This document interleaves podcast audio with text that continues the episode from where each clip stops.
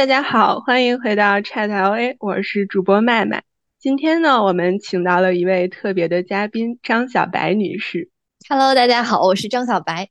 嗯，张小白呢是和我从到 LA 第一天开始就并肩战斗的亲生朋友，我们一起熬过夜，一起蹦过迪，一起找工作投简历，一起走过了一段怎么说非常迷茫又非常折腾的快乐时光。张小白同学，他的本科和研究生专业都是我们所谓生化环材四大天坑。张小白专精化学工程专业。我觉得我不能说是天坑专业之一，应该是天坑专业之二，因为生化环材是四大天坑。然后，但是我本科的专业叫做生物化工，然后所以 说你一个人占了俩坑。对我其实是占了两个的。嗯，那你上大学的时候是是怎么选的这个专业？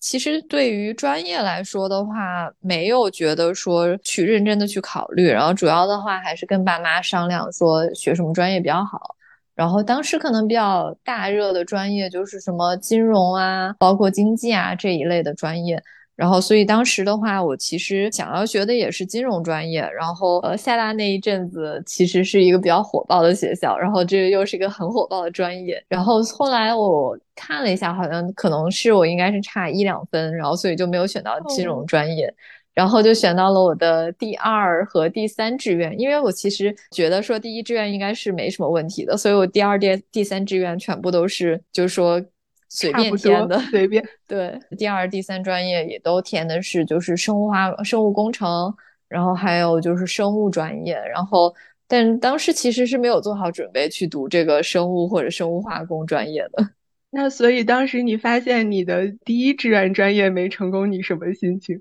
当时其实还好吧，因为去了一个比较理想的学校，然后再加上刚开始上学的时候，就是觉得还是挺。所有的事情都挺新鲜的，再加上我们是有那个双学位的，所以我双学位其实是选修了经济学的双学位，所以其实觉得还总体来说还是不算一个太差的开局吧。而且其实，然后工科专业的话，就是上手性比较多，实操性比较多，所以其实学下来的话，还是觉得挺有意思的。像对，然后像我们有一些什么精工实习啊，包括说。去工厂里面实习啊，什么之类的。然后当时对于我来说，可能就是更像一个就是那种 field trip，然后和好多大学同学一起去郊游的那种感觉。然后去看那些什么生产的那些塔啊，然后包括一些金流塔提炼的那种萃取塔什么之类的，也是觉得说哦，这个东西。没见过，很好玩。对，很好玩。然后觉得说，哦，如果将来可以去设计这些塔的话，至少是这个东西可以在世界上就是留存很久，然后并且就是有用的这种想法。所以当时觉得说，那个高炉是我设计的。对，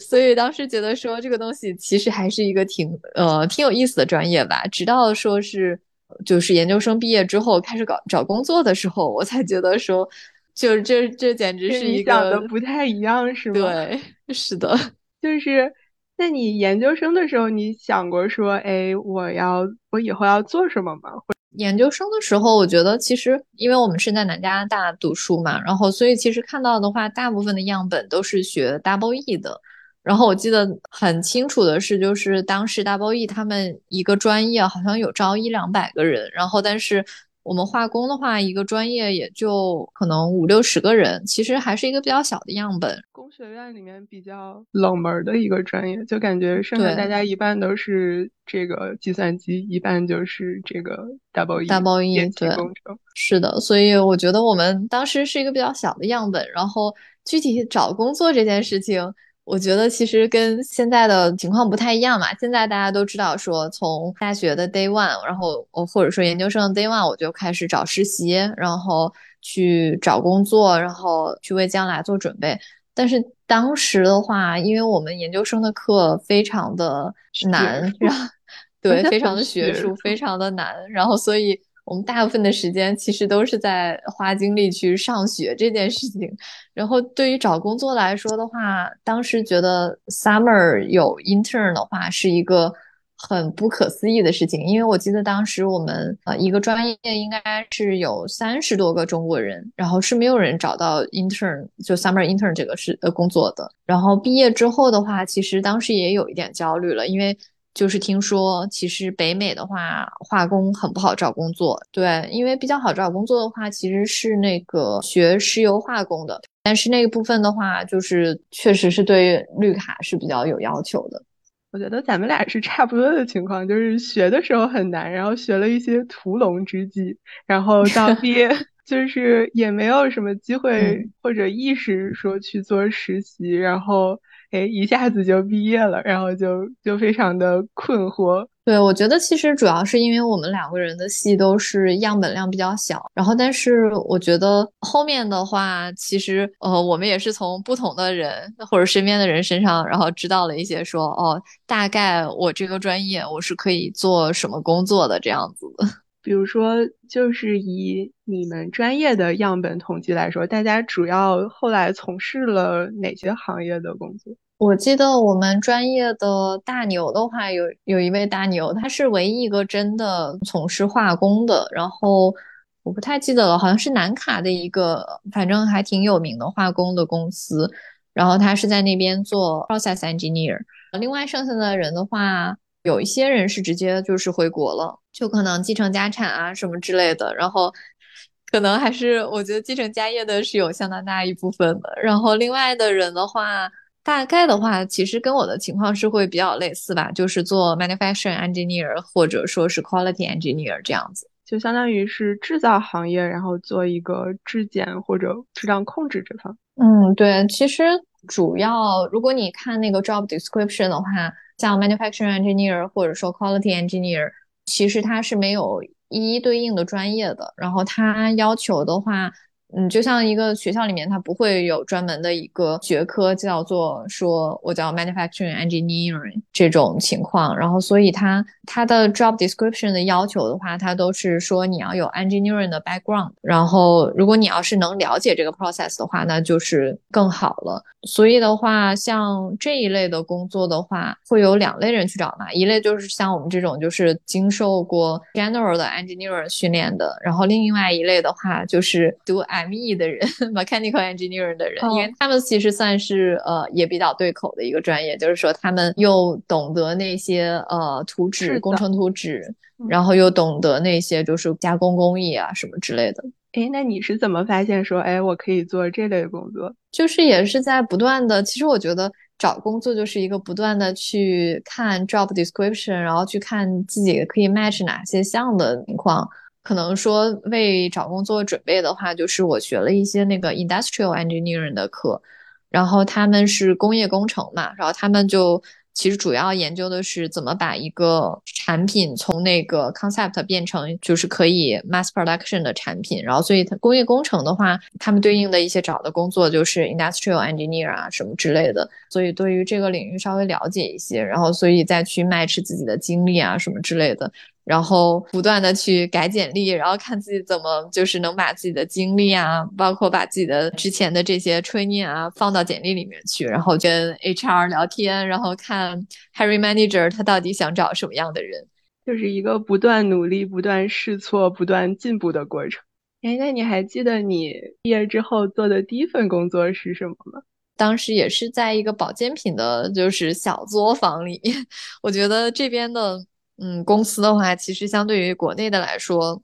对都不能算是大公司吧，就应该算都是小作坊。然后，但也就是在这个公司吧，然后第一次见到了所谓的代工模式。代工就是相当于说，就是找一些工厂去做，然后贴牌，是这样。对，然后因为这个保健品公司呢，相当于一个美国的品牌，然后它。在像 GNC 啊，或者说是这种保健品商店里面卖的还不错。然后它主打的是一个有点类似于中药的这种成分。然后像比如说它有一些什么银杏叶片啊，天然哦，对对对，天然就是这种有对有一种什么比较天然呃天然健康的那种 health supplement 的概念。但我去的时候。其实 expectation 是说他会有自己的那个加工的工厂，然后会在那边对 lab 里面去会去看到它整个的 process 啊什么之类的。但是发现这完全就是一个贴牌企业。然后这个企业做的事情就是说，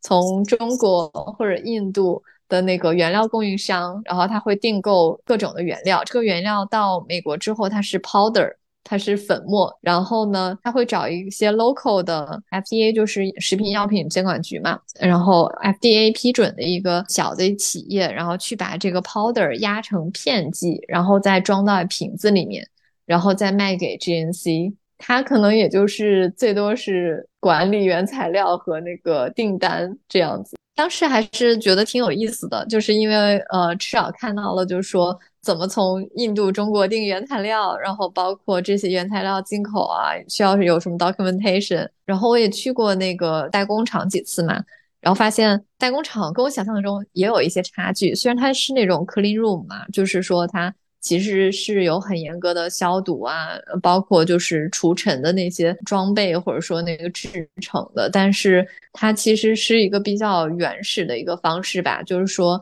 只需要把那个粉末倒进那个。呃，它叫压片机嘛，然后去把它变成那个片状就可以了。但是这个中间其实也是有一些 trick 的，就因为你想，它上面是一个大的漏斗，然后通过这个漏斗，然后分合适的量，然后到一个小格子里面去，然后再用那个气压把它压成一片。然后这个时候出现的情况是，如果你的原材料磨得太细或者太粗的话。它都会影响这个片剂的质量。如果你太细了，它其实会堵那个上面的漏斗，就装料口；如果你太粗的话，然后它就变成片状之后就很容易碎。所以呢，你遇到的所有问题就是说，这个原材料怎样保证它每一批跟每一批是相同的或者类似的？然后如果不相同不类似的话，你就跟。要怎么跟那个原材料供应商去沟通，然后去解决这件事情？哎，那这个他没有说像咖啡一样固定的说，哎，我就要这个粗度吗？还是这个全凭运？对，它理论上它是有一个 grade 的。然后就是说，它其实应该是 match 这个 grade 的，但是它一个 batch 跟一个 batch 之间其实还是有一些差距的。对，但这个的话，总体来说，我觉得，因为他那边的事情也很简单，然后呃，也不需要上整天的班，然后只有早晨上班，然后下午两点就可以下班了。对，我当时觉得两点下班简直是太快乐了。然后我每天六点下班回家，就看到你躺在被窝里。然后从这银杏叶场离开之后。去了哪儿来着？下一家公司的话，就是老板的 ego 很大，然后老板在我在那边三年的工作时间内，然后甚至签了一个就是上市之后的股权协议，然后就包括员工可以分到多少股票啊这样的。确实，他也尝试了，就是说通过股票市场的操作借壳上市，当时我都觉得说非常非常厉害的操作。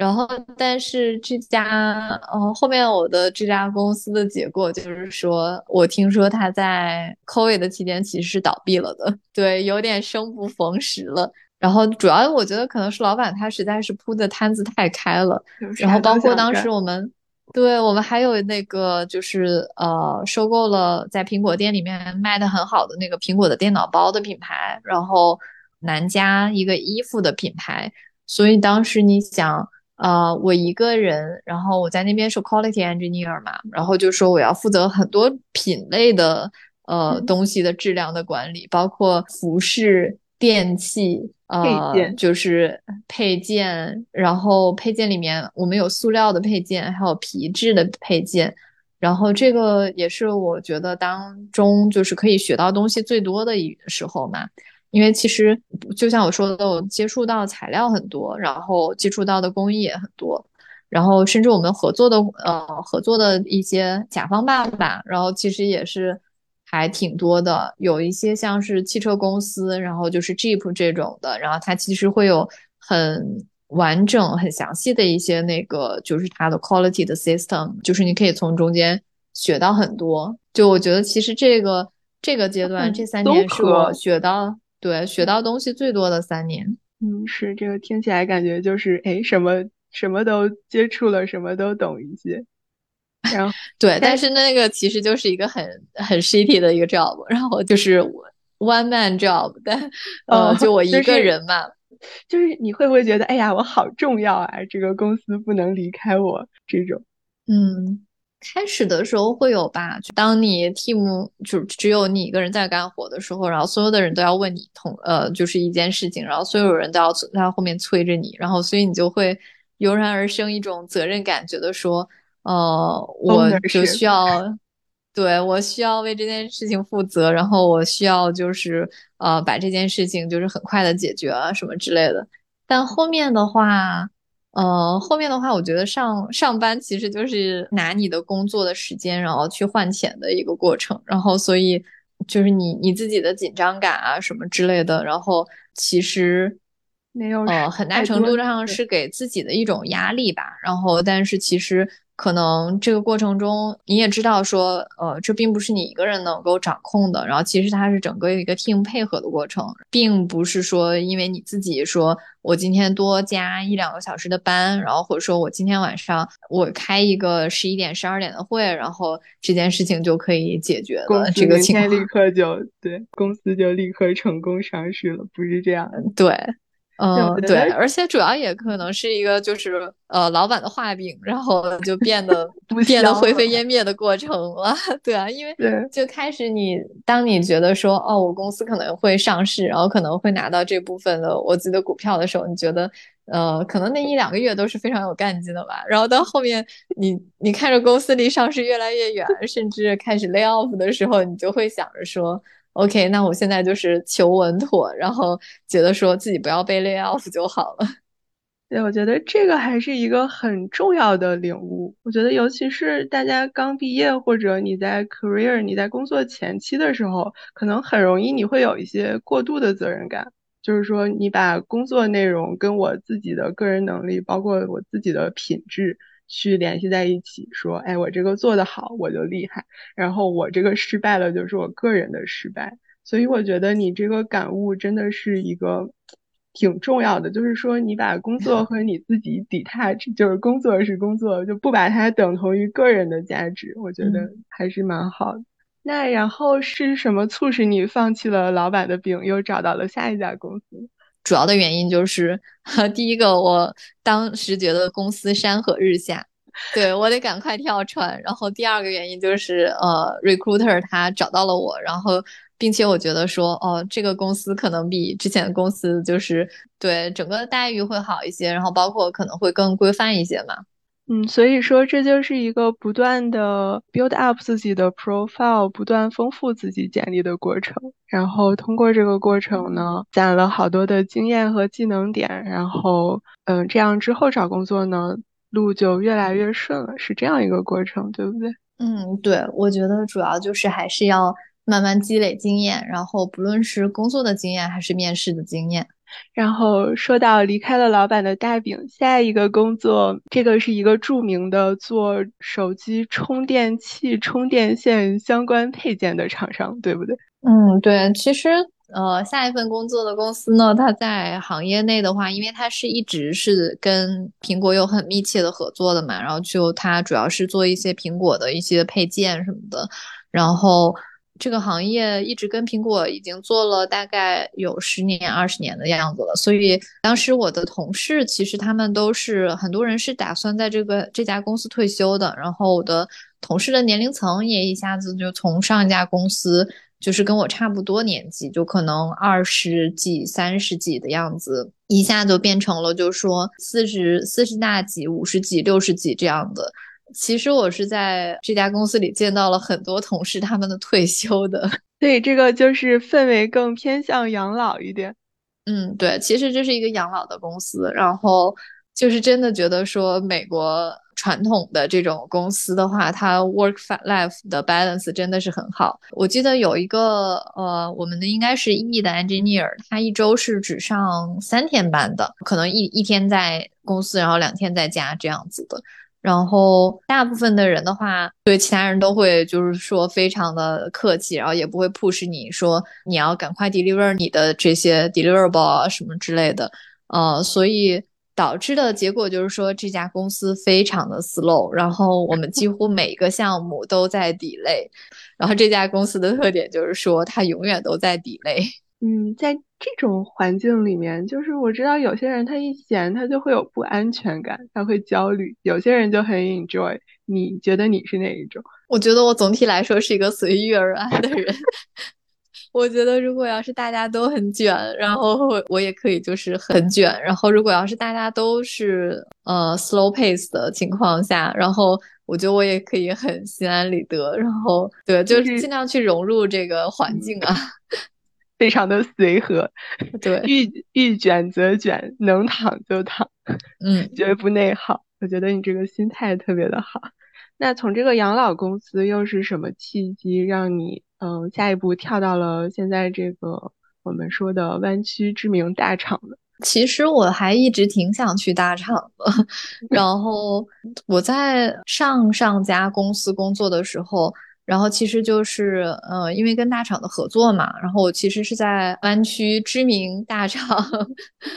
去工作了，可能三个周的。然后当时就觉得说，大厂的福利真的是好，然后有免费的吃的，然后吃的上面甜点上面都有金箔，然后当时就觉得说非常奢华。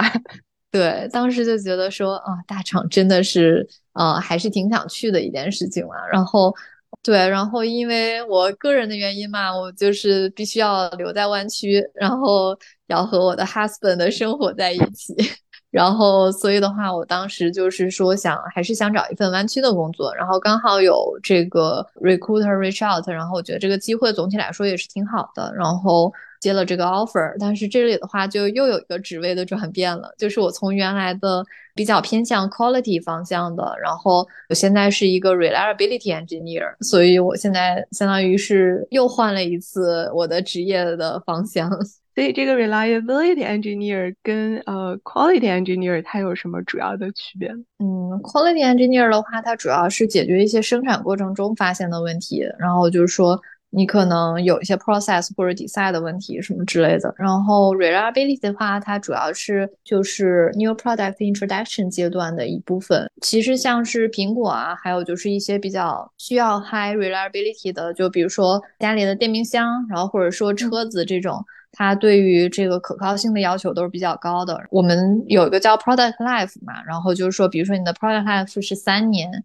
然后你要证明说你这个东西可以是呃用到三年的，不会说在三年中就会有坏啊这种情况。然后像是比较出名的话，就是说，比如说苹果它屏幕，然后你可能 reliability 就会一直的去测跌落啊什么之类的，然后去确保说是可能它在一次一次跌的过程中，然后它不会出现碎啊这种的情况。当然它还是会碎，但是就是说。它在特定的角度下，你可以跌个一两次，然后不会碎，不至于就是说第一次跌然后就会碎。然后包括甚至有一些像苹果，它有 Apple Care 嘛，所以它需要算一些 reliability 的 cost。因为就是说你买了这个几十块钱的 Apple Care 之后，你相当于你比如说屏幕碎掉了，或者说你手机泡水了，然后你就可以拿去换一个新的。所以这一部分的话，其实就是 reliability cost。然后所以你。开始的话，要把这一部分就放在我本身的 budget 里面去，然后去有一个 estimate，就是说百分之多少的情况下，说我会有这个 cost，然后这个 cost 是多少，然后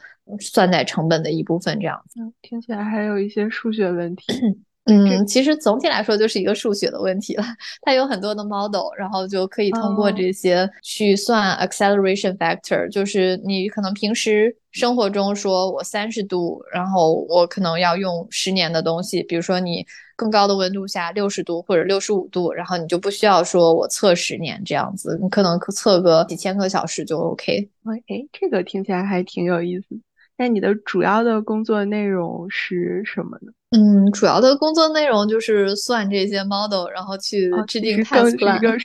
就你现在变成了一个更数学的一个。没有没有，算这个部分不是一个巨大的挑战吧？然后只要是你知道这些公式和工具，然后你就可以很简单的去算出来。然后大部分情况的话是。你要跟很多人去讨论，说是这个东西它到底是要怎么被用，然后怎样才算正常的使用，怎样算 abuse，各种各样的 scenario assumption。对，对，其实我觉得这还是主要一个大概可能百分之十到二十的时间，然后你是在自己算一些东西，然后制定一些测试方案，然后可能百分之五六十的时间，嗯，大部分时间还是在跟就是其他 team 里面的人去讨论，然后正确的使用方式啊，或者说这个使用方式要用多少次啊，什么之类的。其实有很多沟通、交流、合作的部分。嗯，对，然后另外的百分之三四十的时间，可能就是说你在解决这些你发现的有各式各样的 failure，有一些是那就是电子方面的，有一些是结构件功能方面的 failure，然后你就跟呃这方面的 engineer，然后去讨论，然后去怎么解决这个问题，然后后面去验证，就是说这个解决有没有呃它的解决方案有没有效什么之类的，就是非常锻炼自己的综合能力和 甩锅能力。对这个，其实凡是涉及到，我觉得涉及到这种 risk 的话，其实大部分的话，你就是在讨论说这个锅去怎么分。对，今天我们欢聚一堂，一起来分一下这个大黑锅。对，是这样的。听起来这个工作中还是会有一些 challenging 的部分。哎，那你觉得？在知名大厂，觉得你最喜欢的和最不喜欢的是什么？哦，最喜欢的就是各种的福利。我觉得这肯定是大大部分人最喜欢的事情。就是说，我记得我大概应该是刚上班的那一个月，都在研究公司有什么的福利，然后觉得公司的福利真的是很好，然后包括。有各式各样的报销啊，免费的 gym 和免费的吃饭啊，然后我觉得最好的应该是我们的那个健康保险。我们的健康保险其实根据我去看了几次医生来说的话，其实每次 office visit 是都不需要都不怎么需要花钱的。对，就其实对于北美打工人来说，健康保险一个非常好的健康保险还是非常非常重要的。那这是所以说福利保险是你很喜欢的一部分。那不太满意或者不喜欢的有什么吗？不太满意的话，就是其实我觉得这个应该是大厂的通病吧，就是它有很多的 performance cycle，绩效考核。对，但是像我们的 performance cycle 的话，至少我经历的几次的话，是每个。Quarter 都需要你找别人帮你去 review 你最近的 performance，然后这就是一个很繁琐的工作。然后就你需要说一年四次，对，一年一年四次是你要找别人去帮你写 performance cycle 的这个呃 review，然后所以这个就比较的指的是就是你工作中的那个一些同事什么的。那要找几个有限制吗？那肯定是越多越好。对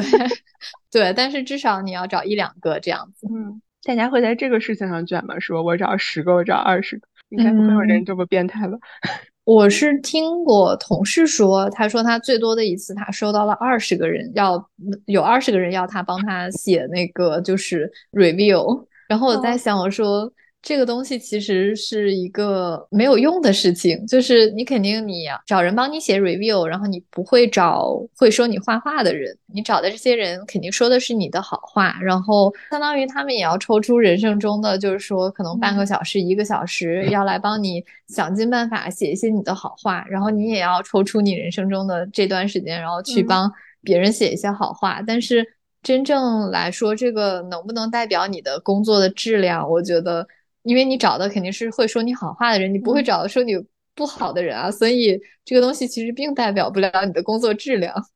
啊，对，我觉得你这个想的还是很透彻的。那你每一个季度你大概要花多久在 review 这件事情上？还要写自己的，对不对？写自己的。哦，自己的话是每半年一次，就是说你每半年要写一次 self review。然后 self review 的话，我一般会。可能花两三个小时吧，因为就还需要时间去整理一下自己做过什么事情啊，什么之类的。但是帮别人写他们的 review 的话，我大概每一个人都会花半个小时到四十五分钟这样子，因为你也是要找很多的具体的实例，然后表示他什么的东西做得好什么之类的。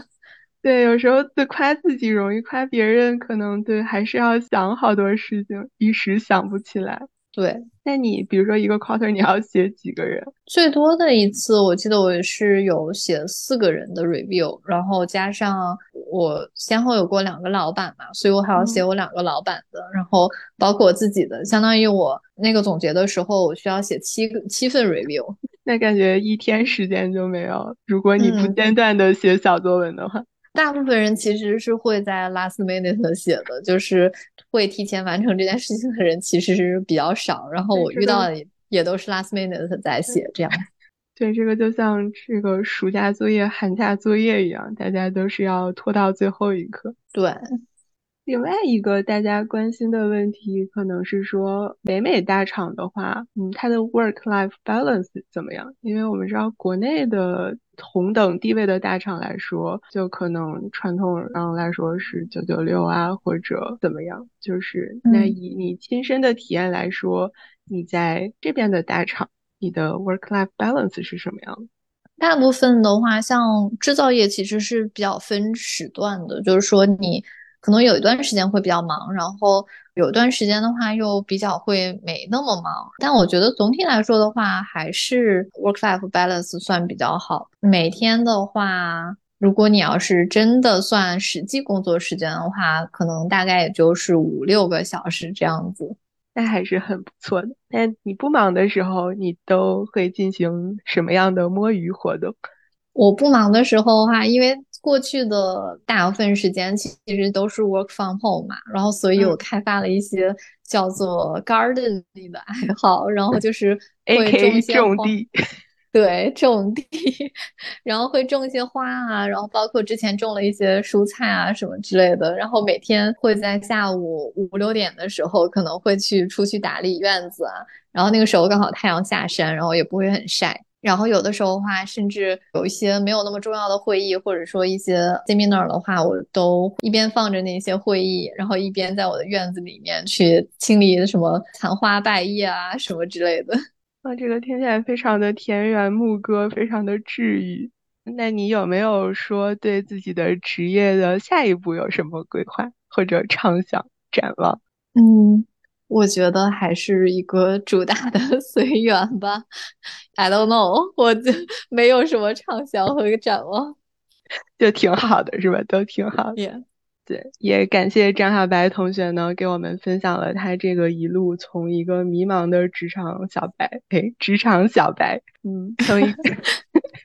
谐音梗，从一个迷茫的职场小白，然后一步一步成长这个过程。因为我们就是，尤其是从刚毕业那一段时间，就是一起经过这个找工作啊，包括换工作，包括成为双臂这种一系列的这个折腾啊、迷茫的过程。然后我知道，包括每一年的这个毕业的同学，他可能也会面临这种就是不确定啊，就是不知道自己在干什么这种心路历程吧。你觉得从你自己的经验来说，你有什么心得可以分享给大家？我觉得主要还是就是说多跟别人聊聊吧。然后前期的经验来说的话，就是说你如果要是找到了一个很好的一个 mentor，或者说你很好的一个师兄师姐，然后他其实是可以给你一些经验的。我觉得总体来说，别人的路其实是可以复制的，就是说别人的包括这些找工作的经验啊，然后。然后说是怎么去面试的经验，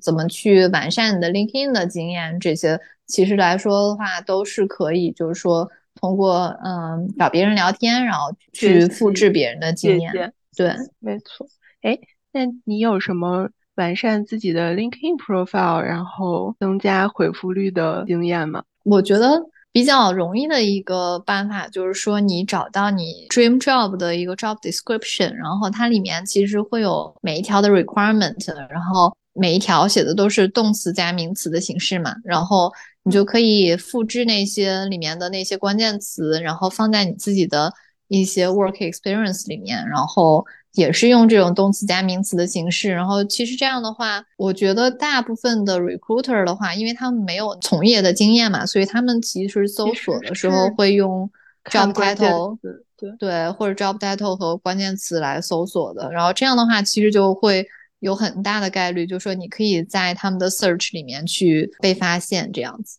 这个技巧学会了，有一些小 trick。然后我觉得还还有一点的话，就是说，其实面试的过程中也是一个非常非常好的增加，就是说你跟这个 job match 的经验度的一个时候，因为面试官他其实他都是已经在这个业内，他可能是会非常资深的人嘛，所以他你可以通过跟他的聊天的过程中，然后知道说申请的这个职位，然后。会有一些什么的要求，或者说他需要会用什么的工具，或者说需要知道什么样的公式。然后后面的话，你可以在回答的问题的过程中的话，如果你不会的话，你可以把它解下来。然后后面的话，其实会有很多的资料，你可以在网上找到，或者说在 YouTube 上面搜到。然后其实像 engineering 这部分的话，我觉得印度他们做的还是挺好的，就是说 好多的。对，就公式讲解啊，还有就是说它的那些软件的使用啊，然后范例啊什么之类的，会有很多印度的，就是老师他们会把这个视频传到网上，或者说他们会在那个自己的网站上去卖这个课程。然后如果你要是不会这些，但是你又想找呃类似的工作的话，其实你是可以通过。就是说记下来说这个关键词，然后去网上找一些这类的课程，然后之后学习一下，然后等到下次面试的时候的话，你就会发现其实考的知识点还是差不多的，就是也是一个在面试中不断学习、不断积累的一个过程。嗯，对，其实我觉得面试中你大概可以知道这份工作。百分之八九十的要求，甚至甚至好多，其实大厂的面试的话，它是要求你会非常多的工具，会非常多的这种概念之类的。但是其实你的工作中其实用到的可能没有那么多，但是这些都是考点、知识点，所以你这些是一定要知道的。就其实是需要你自己在面试的过程中，然后去总结经验，然后自己给自己有一个习题库，然后或者说一个知识库，然后下次的话，你可能就会更快的去反应，或者说知道类似的问题会怎么去解答啊什么之类的。没错，就是一个不断的打怪升级的过程。嗯，对。然后张小白就已经成长成为了一个很强壮的大 engineer。也没有啊，我就是其实也是看机遇吧。然后在这个机遇是留给有准备的人，你不要谦虚了。对，我觉得可能主要还是看 job market 的 job market 好的时候，然后你就会发现你有很多的 opportunity，然后去面试，然后很多的 opportunity 让你去试错。像是现在就业市场比较不好的时候的话，我觉得大家还是要就是提前做好准备，然后这样的话才可以就是说在这个经济比较不好的情况下，然后有自己的第一份工作，然后这样开始积累自己的经验。你觉得第一份工作这如何看待第一份工作？我觉得是有两种的路径的吧，像我的同事他们其实也是，就是说有些人可以看到他的履历，就一直就是说，比如说是芯片大厂，然后包括其他的一些大厂，他们其实是一直是在一个大厂的环境里的，然后就是说。他们后面的这些训练也都是非常系统的，但是他们可能知道的就是部分的话，其实你越到一个大厂，你会越会发现自己其实就是一个螺丝钉，然后你了解的话，就是可能是比较局限的一部分的。然后我其实还挺感恩我之前的经历的，就是说上几份工作，然后都是因为就是说可能公司的规模不是特别大，我需要一个人做很多的事情，这样的话我就会有很多的其他的相关部门的一些知识的了解。这个其实我觉得在我的工作过程中的话，我也。就是我可以在跟现在我其他部门同事沟通的时候，我也更知道说他们在做什么，然后更知道就是说如何去跟他们沟通啊，然后包括有哪些是他们知道，但是我可能需要跟他们去 confirm 的。所以我觉得说都有好处吧。如果你要是第一份工作就是大厂，那你可能就是有一个 career ladder 你要爬，然后但是如果你要开始进的入的是一些小厂的话。开始的话就会有非常多的 experience，然后可能会有一段时间就说非常忙，觉得自己什么都嗯东西都在做，什么东西都在管一遍什么之类的。但是这些东西我觉得后面其实都会是你人生中珍贵的一些财富吧。嗯，我完全同意你的观点。我们一开始在很迷茫的时候，可能会羡慕说就是毕业人家有实力或者有这个机遇，就是直接进入了大厂的朋友。但是这个怎么说呢？毕竟我觉得这是一少部分人。然后如果你一毕业找第一份工作很挣扎，或者说你找到的是一个非常不起眼的小工作，我觉得这个也没有关系。就我觉得任何一份工作，你只要去做，你都是会有收获的。对，我觉得还是要心态放平，就是说还是要保持着就是那种学生时候的说，我我可能去学习的这样的想法。而且其实前面的工作的话，其实我觉得你也不需要说特别在意，说是薪水啊，或者说其他的，因为我可能毕业的开始的话，你可能遇到的工作都是会没有薪水那么高，或者说甚至是一些 unpaid intern。我们一开始大概都是加州最低起薪，或者多个一两块吧。对，然后 所以我觉得就是你开始的话。只要说你觉得这件事情是有意义的，然后你就可以去做。对，就是张小白分享他的这一路，我也很有感触。嗯，然后在收音机前收听我我们播客的朋友们，如果你在一个纠结困惑的时期，我想分享一下我最近看到的几句话。嗯，也给大家就是最后来喝一小碗鸡汤吧。就其实还蛮简单的，他是这么说的：说。如果你不知道该往哪个方向走的时候，就往前走。可是哪个方向是前方呢？你迈向什么方向，什么方向就是前方。好的，嗯，就反正希望大家就慢慢的一步一步的往前走，希望大家都能走到自己想去的地方。好的，好的，再次感谢张小白同学在百忙之中抽出时间来给我们分享他的升级打怪经历。好的。今天这期就是这样感谢您的收听我们下次再见啦拜拜。拜拜。拜拜。拜拜。拜